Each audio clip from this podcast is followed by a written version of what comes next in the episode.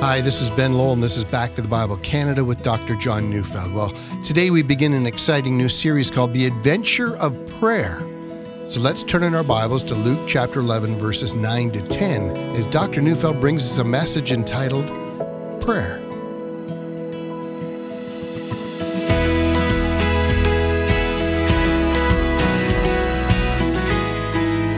Prayer. What is it? Why is it important? How do you do it?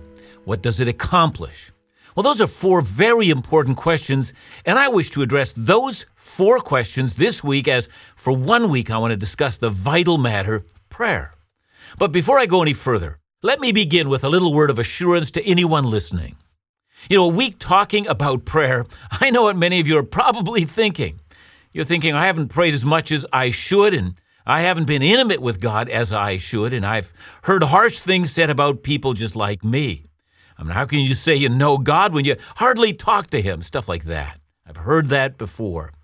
And so perhaps you, my dear listener, a week on prayer just seems like a week of getting browbeaten rather than an invitation into pleasure. Well, might I ask you to stay with me for one week? I invite you to simply listen to five messages on prayer, what it is and how to do it, and then an invitation even if you're unsure of yourself, to enter into the adventure. Yeah, you heard of it the adventure of prayer. So let's start with the simplest of all questions What is prayer? And the answer prayer is communicating with the God who made you. That's the simple answer, but after that it gets a little more complex. How do we communicate with God, and what should we communicate with God? See, many of you have heard of the elements of prayer. Worship is a part of praying. That involves expressing delight in God and noticing His attributes. And then there's this matter of thankfulness, that is, for His blessings in our lives, everything from the food we eat and the friendships we enjoy to an acknowledgement that, that God is daily providing for us. Then there's the matter of bringing our requests before God, asking for the stuff that we need. Of course, there's also the matter of confession of sins and humbly accepting His grace of forgiveness. There's also the matter of consecration, which is a renewal of our love and commitment to Him and asking Him to fill us afresh with His Holy Spirit. And finally, there's, there's a mystical, I mean, it's a hard to explain element of prayer. We find ourselves swept into the very presence of God. Yeah, the kind of communication we have with God is, is multifaceted, it's, it's layered, and it's well for all of us to learn more how to pray. That's what we're going to do. But it's also important to stand back for a moment and begin to ask why it is that prayer is so important. So think of it this way Why is marriage important? See, many people don't know, and in the day in which we live, marriage seems less attractive simply because many people don't know what it's for. Or here's another example. Tell a six year old why 12 years of education is essential to life, and you can explain it and then you can foster a deep love for it by stressing its importance and the advantages that come from it. So I hope you're getting the idea. All Christians need to, before we jump into dissecting the various elements of prayer, we need to spend some time simply asking and answering the question of why prayer is so important. So, where do we start? Well, let's start with Jesus' teaching on asking and receiving from God. It's found in Luke 11 11 to 13. What father among you, if his son asks for a fish, will instead of a fish give him a serpent? Or if he asks for an egg, will give him a scorpion? If you then, who are evil, know how to give good gifts to your children, how much more will your heavenly Father give the Holy Spirit to those who ask him? So your heavenly Father knows how to give good gifts to his children, and surely the implication is that. Since we have a Heavenly Father who loves to bless His children, shouldn't that knowledge embolden us to ask Him?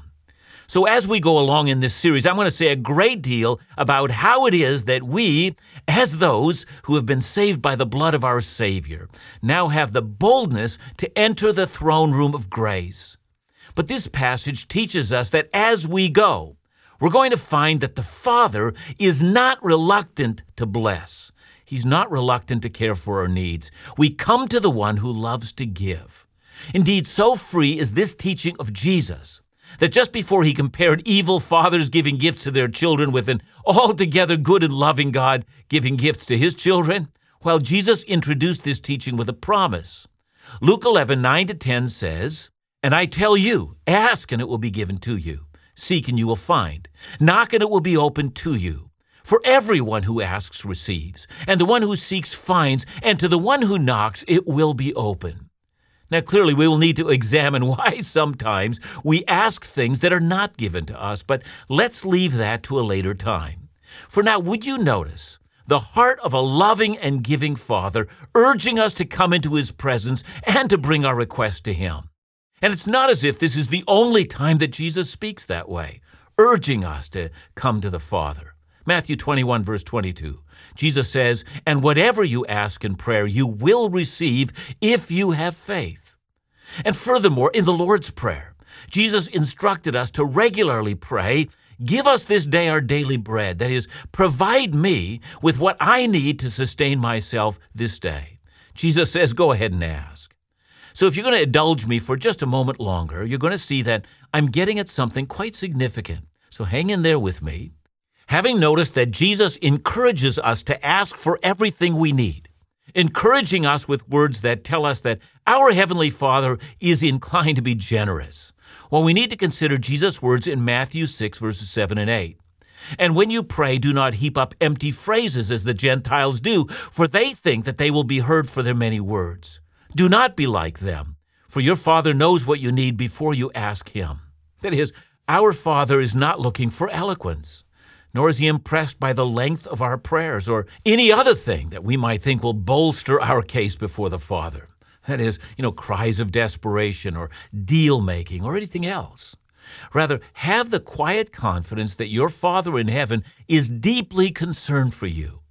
And the one who loves you already knows your situation and that which you desperately need before you ask. Ah, but here, I have on more than one occasion heard Christians complain since it is no surprise to any of us that an altogether all knowing God knows what I need, and since it's true that God is not miserly about his gifts and, and he wants to give a superabundance to his children, well, why then should we bother to ask at all? I mean, why shouldn't the Father give without the need for prayer? Now we know that's a significant question because of the teaching that we find in James chapter 4 verse 2. It says you desire and do not have so you murder. You covet and cannot obtain, so you fight and quarrel. You do not have because you do not ask. So that's to say that there are some things that the people James is writing to desperately need.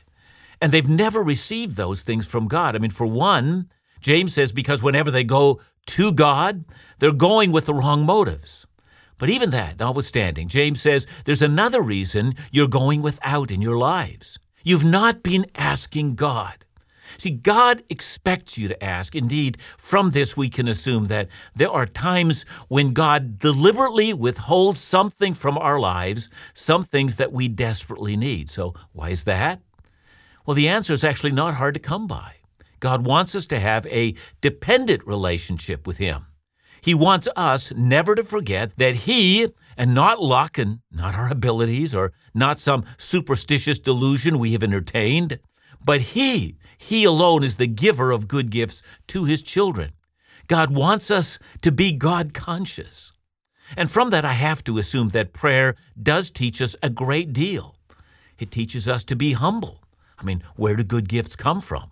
They come from God, not from us. It also teaches us to be very mindful of God's grace. You know, God is constantly giving, He's never ceasing in His concern for His children. That is, prayer does bind us to God in, in some wonderful ways in which God's activities in our lives become abundantly plain. So, if you've been patient with me, I've promised that I'm getting to something that I think is quite significant.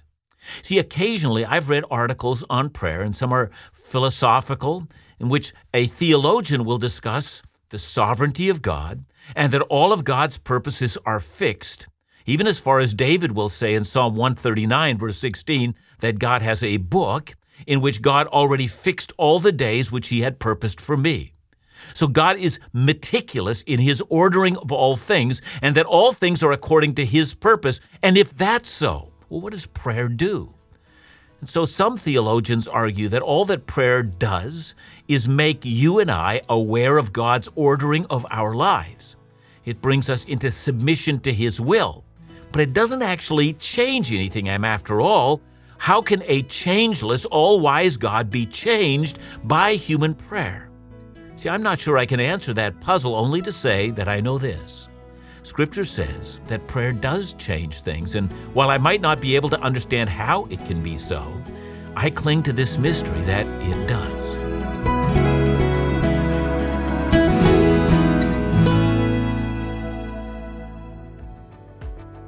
As a ministry team at Back to the Bible Canada, we'd like to express our incredible gratitude for your kindness and generosity in helping the ministry exceed expectations during our October One for One match campaign. Thank you for investing in Bible teaching across Canada. Your partnership helped realize the entire pledge goal, so thank you. What a faithful God we serve.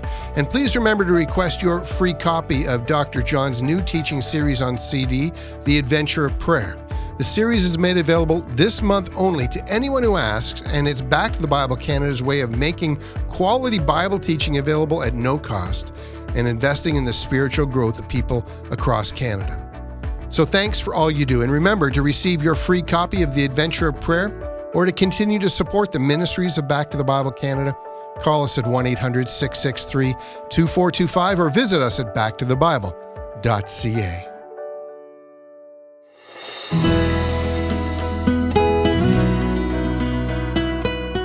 Consider the evidence that prayer not only changes things, but also at times it changes the way God acts towards us. Consider the evidence. I'm going to Exodus 32, and that chapter is written in the wake of Israel constructing a golden calf idol in the wilderness and then proclaiming that this golden calf, rather than God, is the reason that Israel came out of Egypt. And then God responds. He tells Moses that he's going to consume Israel and then start again, making Moses the father of a new nation of God's people. And this turn of events brings Moses to prayer. See, I noticed that Moses doesn't say, you know, oh God, you, you foresaw these events from the beginning, and clearly, in destroying Israel, you'll show that you oppose a people who oppose you. I submit to your plans and all of this, and so I'm just going to sit here on Mount Sinai and watch as you burn this people to the ground. Your will be done. Amen. Can't wait to see what's going to happen next. You know, Moses doesn't pray that way. So listen to a part of his prayer. It's found in Exodus 32, verses 11 and 12. But Moses implored the Lord his God and said, O Lord, why does your wrath burn hot against your people, whom you have brought out of the land of Egypt with great power and with a mighty hand? Why should the Egyptians say, With evil intent did he bring them out, to kill them in the mountains and to consume them from the face of the earth? Turn from your burning anger and relent from this disaster against your people. Well, that's just only the shortened version. There's more to be said but I'm not going to quote all of it. Moses, well, he's audacious. In his prayer, he reminds God of God's eternal purposes in choosing these people for himself. And then, fascinatingly enough, in response to that, what I would call one of the great prayers of the Bible, there comes a conclusion. Exodus 32, verse 14 says, And the Lord relented from the disaster that he had spoken of bringing on his people. That's to say, because Moses prayed in the way he did, God didn't destroy this people. Israel was saved. Now, look, this passage requires a great deal of reflection. See, on the one hand, we might argue that this moment of crisis, well, it became a test for Moses and not for God. You know, Moses might have been tempted, when Israel becomes so disobedient and hard to handle, to simply walk away from God's assignment. And God was, in effect, opening the door for Moses to go by saying, I'll destroy this people. But Moses, who himself was learning to be faithful, had to reflect on God's promises. He knew that it was through Abraham and not through Moses that God would bring salvation to the world. And so, in effect, Moses is praying in the will of God. And so we might argue that, you know, Moses' prayer was all about learning to submit to God's will and not to superimpose his own will on God. And if we read the passage that way, I think we're reading it rightly. God had already determined the destiny of Israel. And this time of disobedience would not derail God's purposes. And if we see Exodus 32 through those eyes, I think we understand it rightly. Moses is in no place to lecture God about what's right. Rather, God is, through Moses' prayer, teaching Moses to submit to him, to learn to pray rightly. And that's not all we should see of this prayer. I mean, clearly, Exodus 32 is written to teach us that, well, prayer really does change things. Somewhere in all of this, there's got to be a mystery. I mean, we have no doubt that God had fixed his eternal purpose on Israel, and so Israel couldn't have been destroyed. And yet, we also know that God answered the prayers of Moses as he pled for Israel. God had mercy on them. See, in a sense, it's not unlike a great many things that we find in the Bible. Let me suggest one example. You know, Ephesians 1 verse 4 tells us that for believers, God chose us in Him before the foundation of the world. God's eternal election provides great assurance to all believers that our salvation is fixed in the eternal purposes of God. But I've seen all manner of believers abuse this wonderful and beautiful truth. I once heard one man who had unbelieving children. Well, he said to me, Well, God just didn't choose my children. And I stared at him in shock. See, I was reminded of Moses' very important words that are found in Deuteronomy 29, verse 29. It says, The secret things belong to the Lord our God, but the things revealed belong to us and to our children forever. So the secret things include God's eternal purposes fixed in his electing grace. Who are we that we should say, I understand God's purposes, or even I understand the way in which his election works? I mean, these are the secret things that are in the eternal counsels of God's wisdom. Trying to explain these things will always launch us into error. We simply don't have the eternal wisdom of God when it comes to every single person. But we do have the things that are revealed. And the things revealed are this God responds to the prayers of his people. Rather than speculating about God's eternal decrees regarding his children, this man should have been on his knees pleading with God for his children. He should have taken comfort in the fact that these children had a believing mother and father who had been obligated by God to plead the case of these children before the throne of heaven.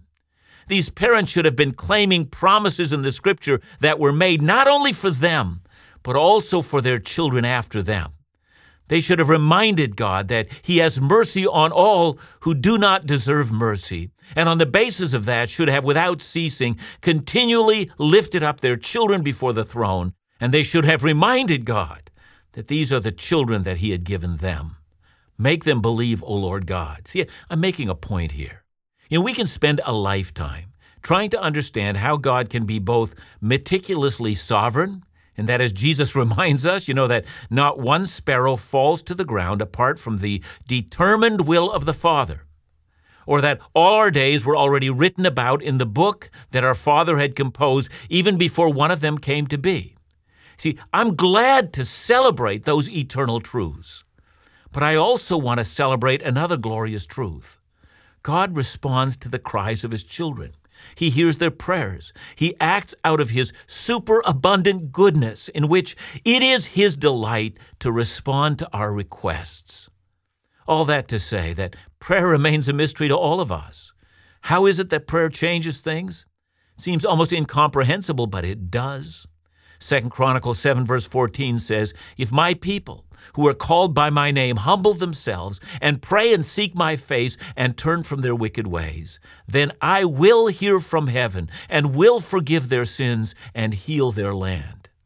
And so why pray? Or what's so valuable about praying? Prayer is communication directed to the eternal God whose purposes are fixed in the heavens, and yet this eternal God, in some mysterious fashion which we will never understand, responds to the requests of his people and acts out of concern for them. Should we fail to pray, so much of what we might need will not be given to us.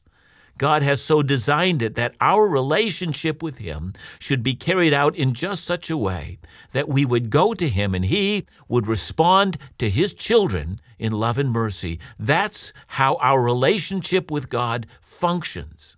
So you might remember that I began today with four questions about prayer. What is it? Why is it important? How do we do it? What does it accomplish? You know, I've answered three of those four questions. Prayer is communication with the eternal God, which is astonishing. It's important because God has designed our lives in such a way that we should be aware of our dependence on God. Prayer is His chosen means whereby that principle of dependency is experienced in daily life. What does it accomplish? Well, apparently, God acts when we pray. He heals, He sets free, He saves the lost, He forgives sins, all on the basis of believing prayer. But there's one question of the four that I've left unanswered until now. How do you do it? I don't want to answer the question in terms of posture, that is, should it be on our knees or should we remove our caps from our heads? That's not the question I have in mind when I ask the question of how. I mean this How is it possible for a sinful creature to approach the altogether holy King of the universe? I mean, who could just knock on the door of the office of the President of the United States and enter into the Oval Office and ask for stuff? And if you couldn't do such a thing, consider how much greater is the great King who, as Isaiah describes him, well, in Isaiah 40, verse 12, let's let him describe it. Who has measured the water in the hollow of his hand, and marked off the heavens with a span, enclosed the dust of the earth in a measure, and weighed the mountains in scales and the hills in a balance. That is, how do we enter into the presence of such a God and bring our requests? The Bible says we must have an advocate before the Father. So much more needs to be said. So, welcome to a series on prayer.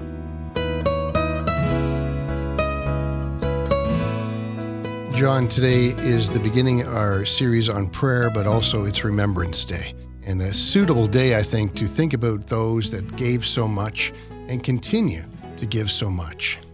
You know, I think it is important for us to uh, remember those who have laid down their lives for our freedoms.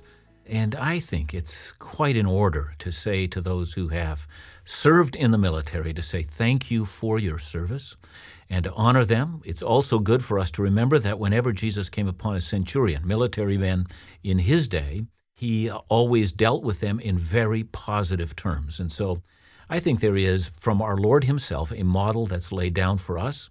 And so on this Remembrance Day, I think it's quite worthwhile to thank God for those who have served in military, who've put on uniforms, and many who have paid the ultimate price. Thank you, Lord, for their sacrifice. Thanks so much, John, and thanks for joining us today. And remember to join us tomorrow as we continue our series, The Adventure of Prayer, right here on Back to the Bible Canada, where we teach the Bible.